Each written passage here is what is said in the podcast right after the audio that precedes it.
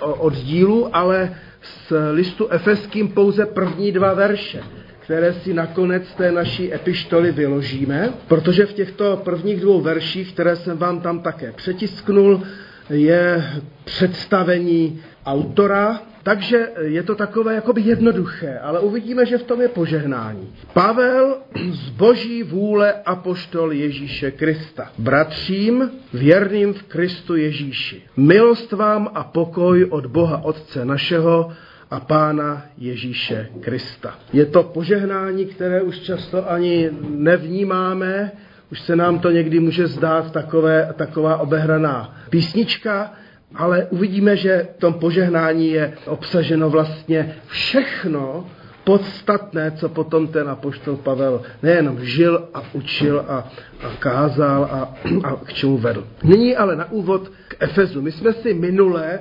představili před 14 dny tu atmosféru té doby. Efes, původně řecké město, dnes je v Turecku, bylo či je jedním z nejvýznamnějších kulturních center, kterému vevodil chrám bohyně Artemis, bohyně lovu a plodnosti. A to je docela důležité si říct, protože ještě se k tomu dnes vrátíme. Křesťanství přicházelo do prostředí skutečně jiných bohů, jiných náboženských systémů a přinášelo sebou také konflikt. Ačkoliv Pavel žehná pokojem a Ježíš Kristus přináší lásku, jak se jí bratr tady modlil, že ta láska to je to nejpodstatnější, ale nedá se nic dělat, křesťanství také přináší konflikt. Chrám byl jedním ze sedmi divů světa, to když jsem dostal i knihu od Zamarovského o sedmi divech světa, tak tam právě i tento chrám eh, Artemidí byl. Sice podlehl eh, zkáze popelem roku 356 před naším letopočtem, tedy daleko předtím, než se tam apoštol Pavel dostal, zhruba 400 let, ale pak byl zase přestavěn a tak dál. V době prvokřesťanské byl Efes hlavním městem provincie Ázie. Takže si zase představme to Turecko a tam na severu. Dominantou nebyl jen Artemidin chrám, ale také divadlo pro 24 tisíc lidí, tak si to jenom představte. E, my jsme tady minulé na biblické hodně večer řešili, jak velké to město Efes bylo a mnozí z nás jsme odhadovali mnohem méně, mnohem méně než je půl milionu. Nicméně zdá se, že to opravdu bylo gigantické město na, svou dobu. A samozřejmě mělo své velké tržiště a, a, a tu agoru, náměstí, správní budovy, takže představme si moderní velkoměsto, třeba jako Prahu, klidně. A poštol Pavel přišel do Efezu v roce 55 až 56 našeho letopočtu. Dopis do Efezu byl psán podle tradice z římského vězení.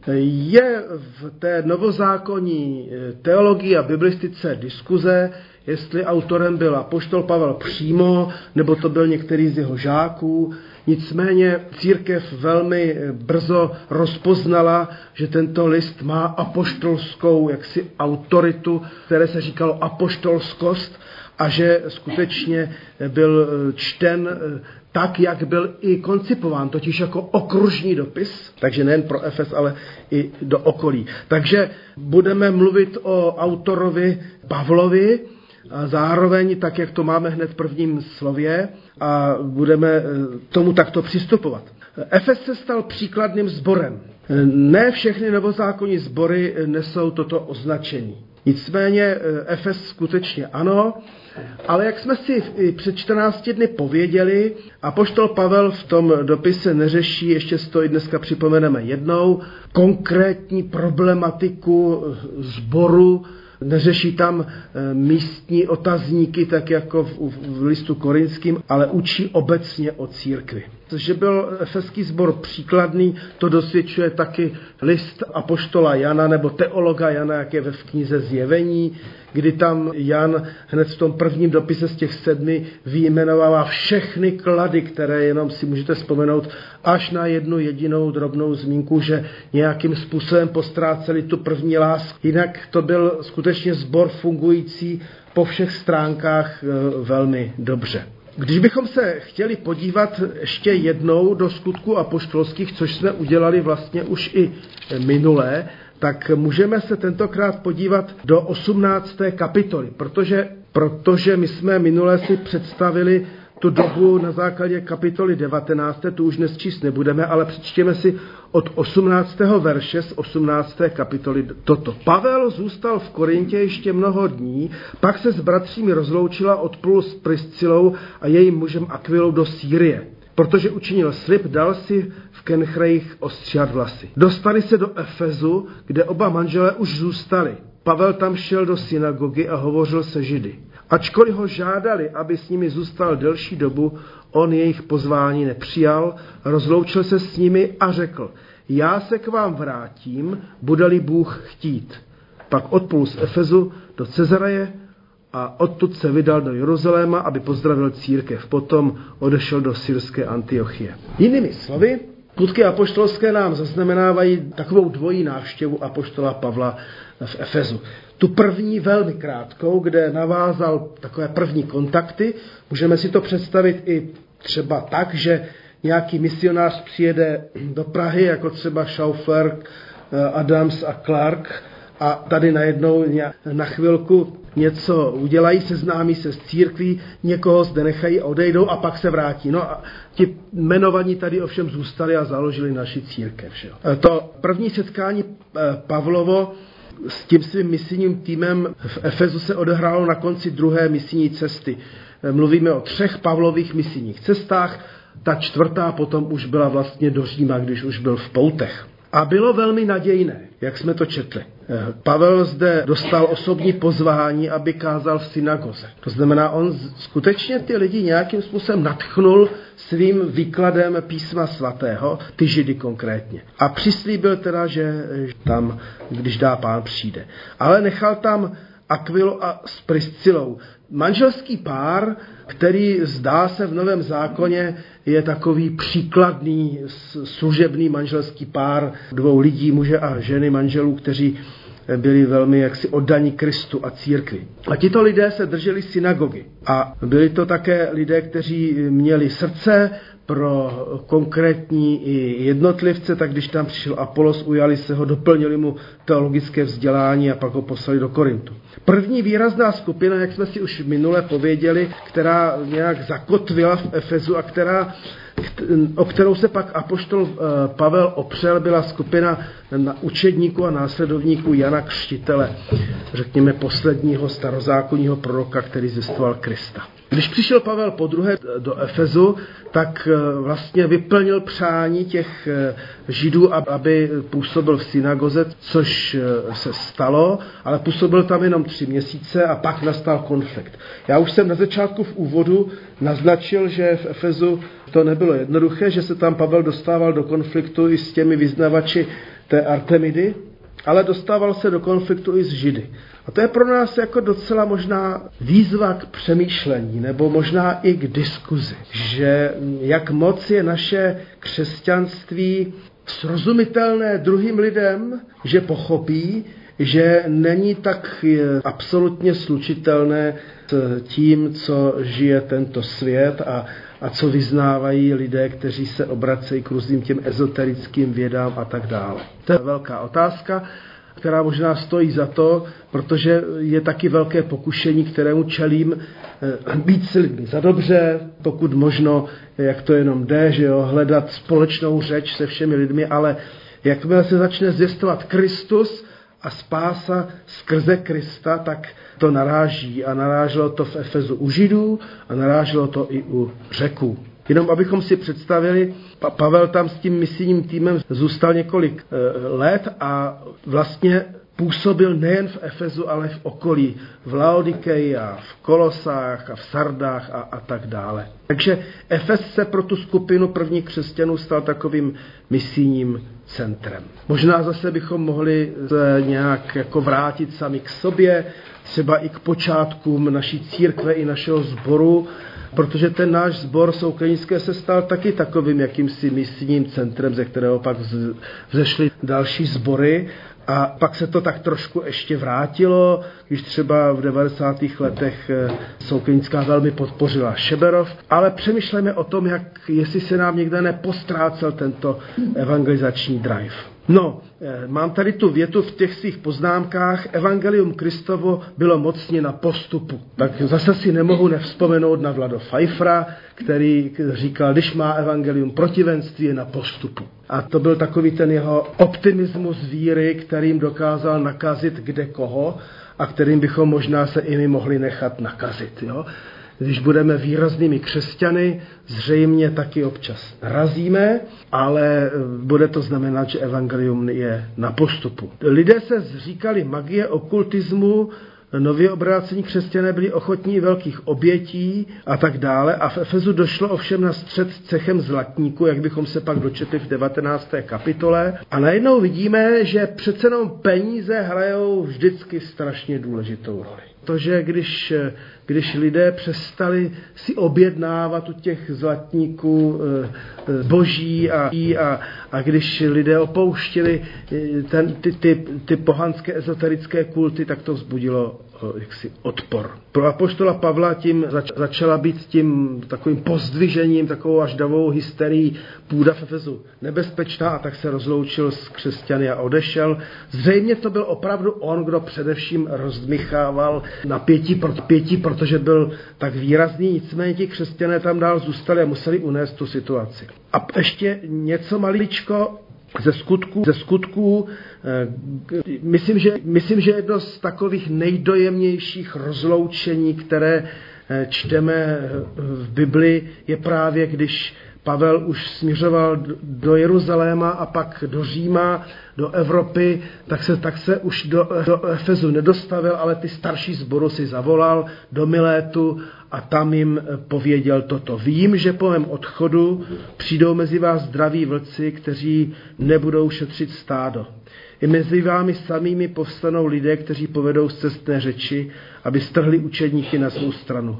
Buďte proto bdělí a pamatujte, že jsem se slzami v očích po tři roky ve dne v noci každému z vás neustále ukazoval cestu. Nyní vás svěřuji pánu a slovu jeho milosti. Zvláštní proroctví, člověk by si chtěl říct si, no tak když má takové vidění, že tam budou dramata rozkladu zboru, že přímo zevnitř společenství bude někdo trhat to, ty, ty bratry a sestry od sebe, proč tam nezůstal? To je velká otázka. Jo, proč ten kazatel opustil stádo, nebo ten misionář? No, je to otázka závažná, ale já bych řekl, že nám taky ukazuje na to, že apoštol Pavel si ten zbor nepřivlastil pro sebe. Že se necítil být nepostradatelným a že mnohem více ještě věřil Pánu Ježíši Kristu, kterému patří ten zbor než jemu. Jo? Ne, ne, rozhodně to nebyla nezodpovědnost, protože společenství svěřil tomu staršostu, ale eh, musel prostě apoštol Pavel podniknout něco, on neoženěný, který nikdy neměl děti, musel podniknout to, co známe my rodiče moc dobře, že jednoho dne jsme museli pustit své děti s tím dramatem a otázkou, jak to dopadne. Jo? A s tím, že víme, že taky budou čelit mnoha, mnoha zkouškám a, a některé možná neobstojí a některé možná obstojí, ale nedá se nic dělat. Takže asi tolik. To je představení toho zboru ještě podle skutku apoštolských. Tak podívejme se na epištolu do Efezu. Projdeme si ji teďka v takové rychlé zkratce a Může vám ta zkratka být třeba dobrá i k něčemu doma, pokud byste chtěli se do té knihy eh, více zadívat a a do Velikonocí budeme číst, takže eh, studovat. Jak už jsem pověděl, je pravým opakem listu do Korintu nebo do Filipis. Eh, když si vzpomenete třeba na list Filipským, tak, tak v té čtvrté kapitole najednou třeba čtete, čtete tohle. Eudí a Syntyche domlouvám, aby byli za jedno. A tebe prostě bratře, tam je takové slovo Sizigos, tebe prosím, aby si nějak pomohl. Jo? Tak, takové konkrétní věci ten Pavel řešil v, v jiných epištolách, ale nikoli v epištole do Efezu. Nenajdeme zde žádné osobní pozdravy, nevíme nic o konkrétních problémech zboru nebo samotného apoštola. Jinými slovy, máme před sebou učebnic, takový sešit, ve kterém je, je teorie o církvi. Ucelený spis vyučování. Epištola měla sloužit v Malé Asii jako apoštolský oběžník, který měl formovat ty sbory aby si uvědomili, jak teda, když už vytváří společenství vedle synagogy, které tradičně bylo vybudované, jak mají oni vybudovávat, na čem stavět e, církev. Nicméně na základě témat, která Apoštol vykládal, můžeme usoudit, co bylo pro efeské křesťany charakteristické, nezbytné a potřebné. A myslím si, že protože ta epištola se stala obecnou v tom smyslu, že byla čtena velmi hojně ve sborech, tak i my můžeme přemýšlet, jak témata jsou pro nás charakteristická, nezbytná, potřebná. Víra v Krista a láska ke všem bratřím. Tak to je jako to první, co bychom mohli o tom zboru do Efezu povědět. Jo? Víra v Krista a láska ke všem bratřím. No to je, to je úplně nejzásadnější, co si, co si můžeme přát a za co se musíme modlit. Pak samozřejmě s tím zborem se táhla nějaká minulost. Jednak eh, minulost pohanská, to když tam Pavel píše, že byli mrtví ve vinách a hříších, to není nějaké takové vzletné, nadnesené vyjádření. A poštol Pavel tím opravdu myslel, pokud jste opravdu ctili Artemidu a pokud jste, pokud jste jaksi byli v zajetí ezoterických nauk a daleko od Boha, od Krista, to byla smrt ve vinách a hříších. A je třeba si říci vlastně i na základě toho připomenout toho listu, že, že ta minulost nebyla zapomenuta. Celá pastoračně prakticky řečeno. Eh, radujeme se z toho, že nám Pán Ježíš odpustil všechny naše hříchy, ale my sami si svou minulost pamatujeme. A ona se nám vrací. A, a musíme vlastně i s tou svou minulostí pořád nějakým způsobem nakládat, aby, abychom se neužírali zbytečně vyčitkami svědomí a abychom se i poučili. Křesťanská obec se v Efezu a okolí sestávala z židů a pohanů, tedy z rozličných takových dvou výrazných skupin a zdá se, že někteří drželi svou starou identitu. Já jsem žid nebo já jsem řek. Tady bychom se mohli vlastně vrátit eh, tak trochu i do těch jiných epištol Pavlových, kdy do Korintu učí, že prostě v i do, v Galackých, kde ukazuje, ukazuje že v Galackých ani, ani, ani, ani řek, ani žid, ani svobodný, ani otrok, ani muž, ani žena. A, a, a v Římanech učí, že, že to evangelium Kristovu je moc boží ke spasení pro všechny, pro, předně pro Židy a také pro řeky. Jo? Takže jinými slovy, církev byla vždycky si složena, církev se stávala z rozličných lidí, z rozličných kultur a to nikdy nebylo a není jednoduché. A můžeme tak trochu předpokládat, že těch pohanských nebo těch lidí z pohanů řeků bylo více než těch židů a že, že mezi nimi mohl, mohlo být napětí. Zase bych ještě udělal odbočku do dnešní doby.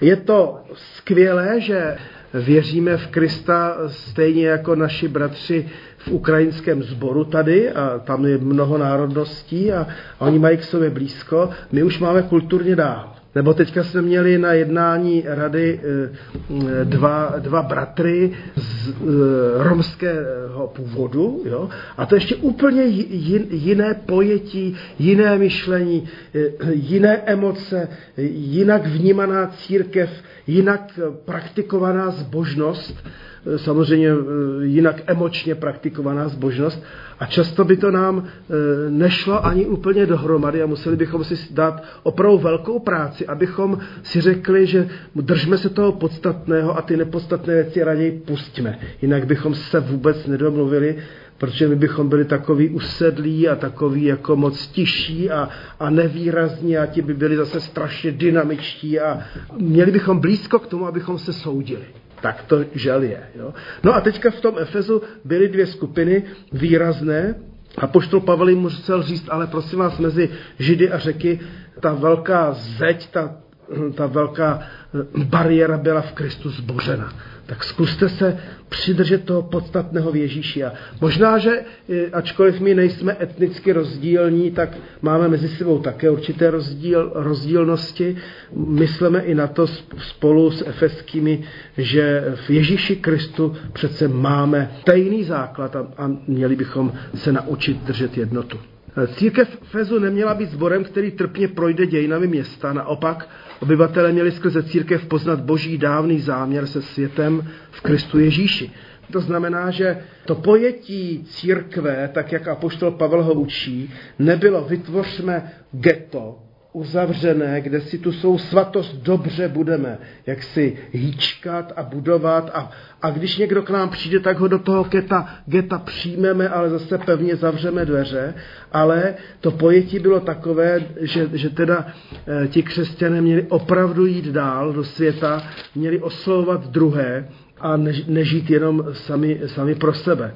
V té třetí kapitole Bůh chce, aby nebeským vládám a mocnostem bylo nyní skrze církev dáno poznat jeho mnohotvarou moudrost podle odvěkého určení, které naplnil v Kristu Ježíši našem pánu. Jinak řečeno, my někdy jsme zamidrákovaní, my taková církvička, co my můžeme tady v té Praze a ve světě a teďka tam jinde se dělá vysoká politika a tak dále, ale skrze církev, zbory, zborečky, skrze nás jednotlivce a křesťanské rodiny mají opravdu lidé nějak nově se setkávat s Pánem Bohem, dáno poznat mnohotvarou moudrost eh, Boží v Kristu Ježíši. Také efeští byli vyzváni podobně jako filipští nebo korinčtí k jednotě. Jinak zase řečeno, jednota v církvi nikdy, to tak řeknu, nikdy nebyla snadná. Nikdy nebyla automatická vlastně opravdová jednota byla vždycky nějak vybojovaná. A tady píše usilovně ve čtvrté kapitole, usilovně hleďte zachovat jednotu ducha, spojení s vaskem pokoje, jedno tělo, jeden duch, k jedné naději jste byli povoláni. Jeden je pán, jedna víra, jeden křest, jeden Bůh a Otec všech, který je nade všecko, skrze všechny působí a je ve všech. Takže to, toto teologické poučení není jenom pro nějaké fajnšmekry, kteří se rádi zabývají křesťanskou filozofií třeba, ale ale, ale je velmi praktické. Vírou v Krista sice došlo k radikálnímu oddělení od, od a toto oddělení od světa, který je plný chtivosti, bezústnosti, je třeba čelit každodenním duchovým zápasům o novou morálku, ale určitě to neznamenalo, že když jsou vyrváni z toho světa, že by se měli od něj zase oddělovat tak, že s ním nechtějí mít nic společného, jinak by nemohli být misijním sborem. Znovu to ještě na závěr této kapitoly potrhuji, nebo zdůraznuju, církev v Efezu se neměla cítit bezmocná, rozhodně neměla být duchovně bezbraná. A poštol Pavel tam říká, aby na sebe oblékli celou tu boží zbroj. K tomu se ještě dostaneme při těch výkladech, protože, protože ano, my jsme většinou bezbraní, když nic neuděláme. Když se do ničeho nepustíme. Nebo když necháme na sebe útočit pokušení a zlo. Ale Pavel velmi aktivně říká, oblečte se do války. Oblečte se do boje. Přilbu spasení. Meč ducha. Štít víry nohy obuté k pohotovému zjistování Evangelia. Jo? Takže možná i my se, i já se někdy cítím, eh, my se cítíme, já se cítím eh, takový be, bezbraný, ale eh, možná, že to je taková, taková zbytečná rezignovanost, že nic nejsme, že nic neznamenáme a, a tak dále. V božích očích jsme svatí, vzácní a máme se vyzbrojit. Tak, to je další kapitola, na který Pavel z boží vůle a poštol Krista Ježíše, bratřím svatým v Fezu a věrným v Kristu Ježíši. Apoštol Pavel. Tím je řečeno, že máme před sebou skutečně apoštolský list, který byl napsán v autoritě. Pozoruhodné je, že v tomto listě nejsou uvedeni žádní spoluautoři ani písaři či ručitelé. Když čtete začátky epištol, tak většinou tam Pavel zmiňuje ještě třeba Timotea, Silvána a podobně. A ten důvod e, byl, že to jsou ručitelé té zvěsti. A tady to tak jako není. Tady e, e, jako by bylo řečeno, že je apoštol nepotřebuje. Je to naprosto jasné, kdo jim píše. A Pavel se představuje jako ten, kdo je apoštol z boží vůle. A to je důležité, protože mnozí už za jeho života odpírali Pavlovi apoštolskou autoritu. Tedy on to neměl opravdu jednoduché, zvláště ještě s těmi korinskými a s jinými, a sám ale pokorně e, vyznával, vždyť já jsem nejmenší z apoštolů a nejsem ani hoden jména apoštol, protože jsem pro nás sledoval církev boží. Milostí boží jsem to, co jsem a milost, kterou mi prokázal, nebyla nadarmo.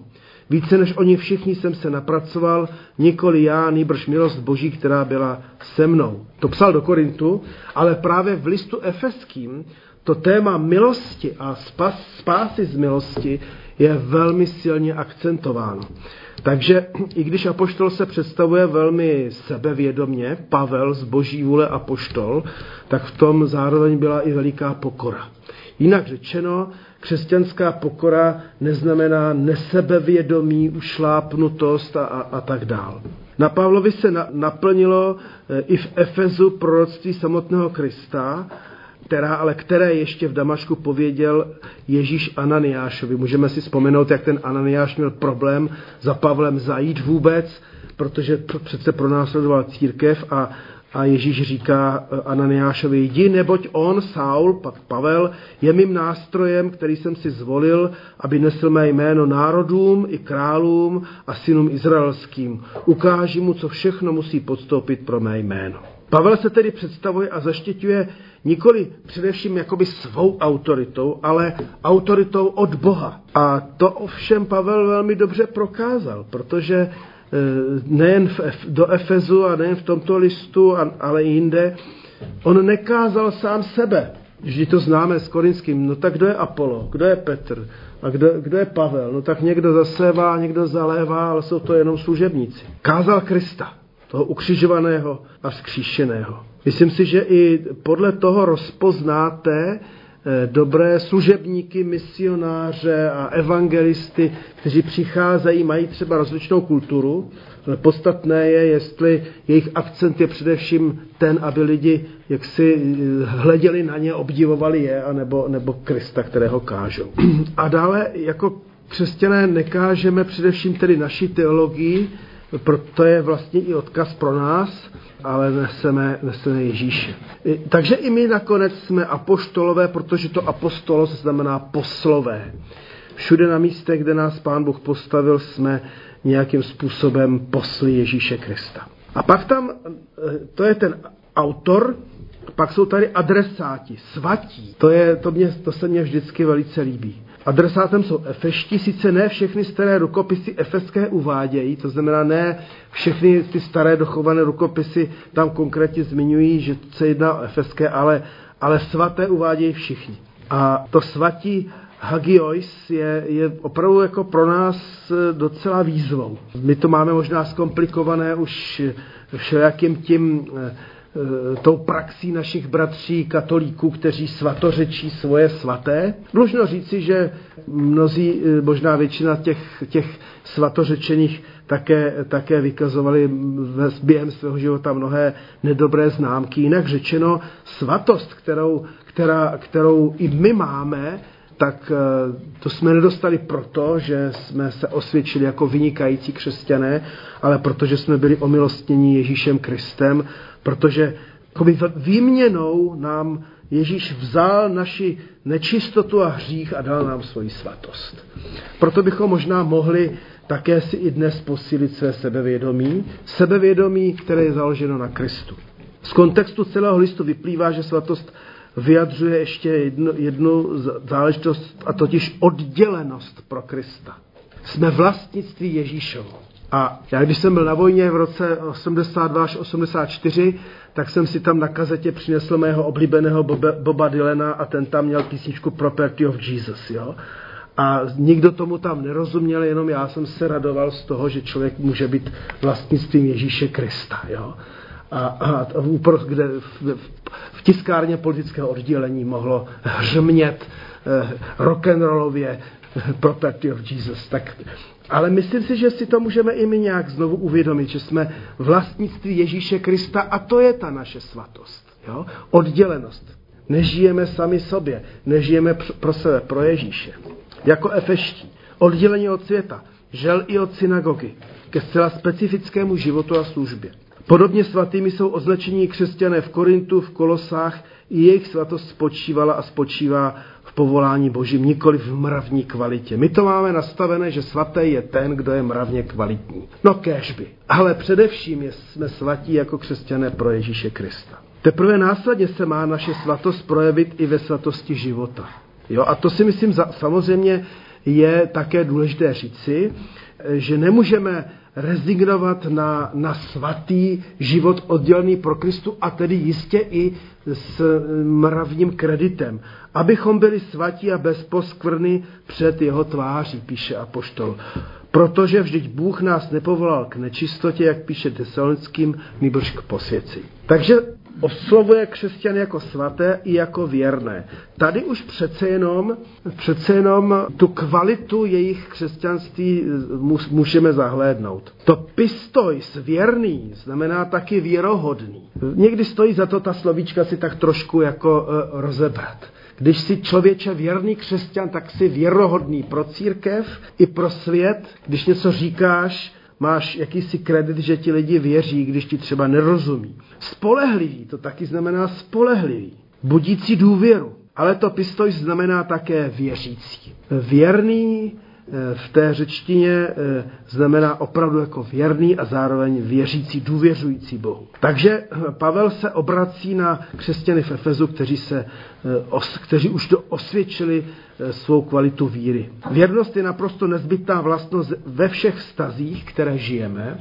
Věrnost svým partnerům manželským, věrnost tomu, když jsme byli pokřtěni a vyznali jsme svou víru, tedy věrnost Kristu. Ale samozřejmě můžeme se podívat i trošku za hranice a nám to bolševik trošku spokazil, ale když vidíme tu věrnost ukrajinských vojáků, kteří to prostě nevzdali a ty hranice neotevřeli a prostě bojujou za svoji vlast, tak je to taky, taky eh, jako silný, silný projev věrnosti.